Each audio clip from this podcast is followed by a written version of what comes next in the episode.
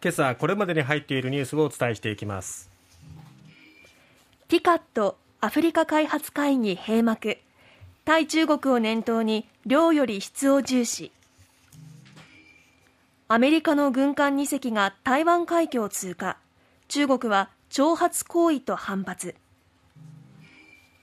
福島県双葉町で明日居住再開。福島第一原発事故で福島第一原発事故での避難指示11市町村すべてに住民戻る。篠栗町で5歳児が餓死した事件。今日ママ友の初公判。バドミントン世界選手権女子シングルスで山口茜が優勝。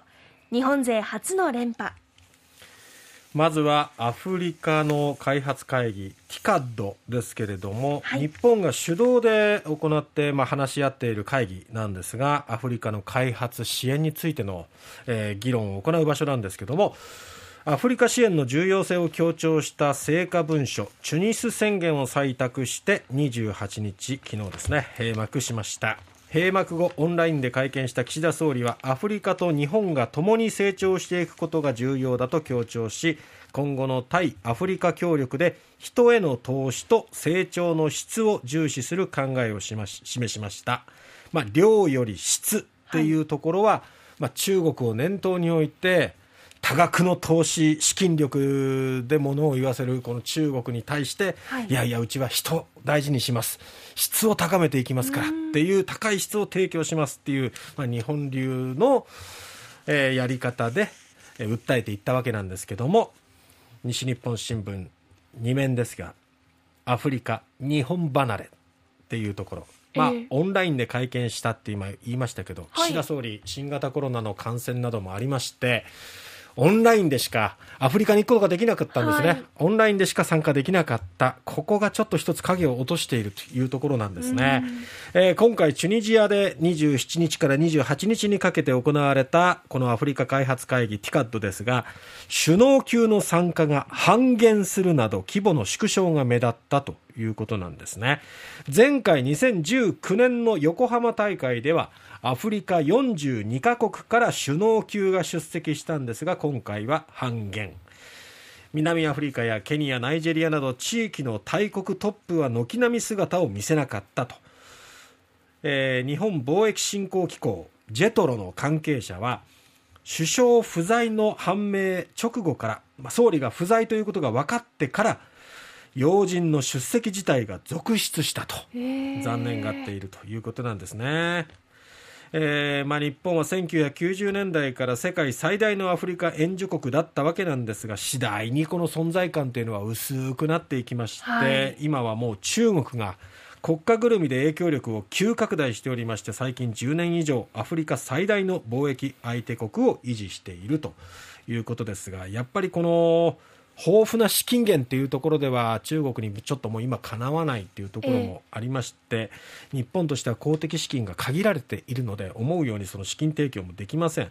ただ日本のやり方としては2週間前かな？ウィークリークローズアップで小林さんの話もありましたけど、はい、やっぱりこうついついこう武士道精神というか正面から、はい、あのねビジネス展開していくんですけどそうやると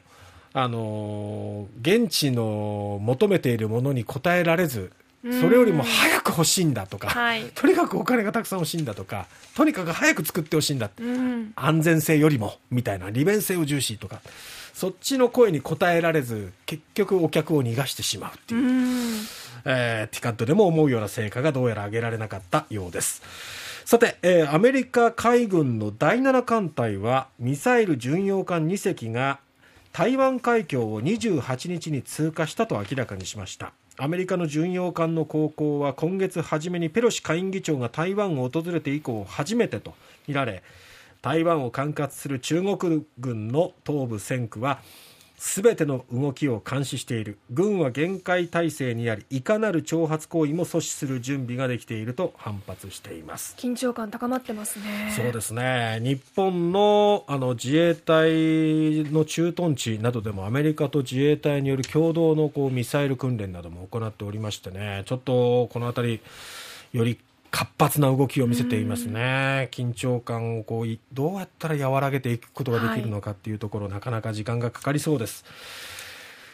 えー、2011年3月の東京電力福島第一原発事故で全町避難が続く福島県の双葉町は帰還困難区域のうち特定復興再生拠点区域の避難指示が30日午前0時だから今日の深夜日付が変わる瞬間から解除ということになります、はい、11年5か月ぶりに町内への居住が可能となりこれで住民が1人も暮らしていない自治体は解消すると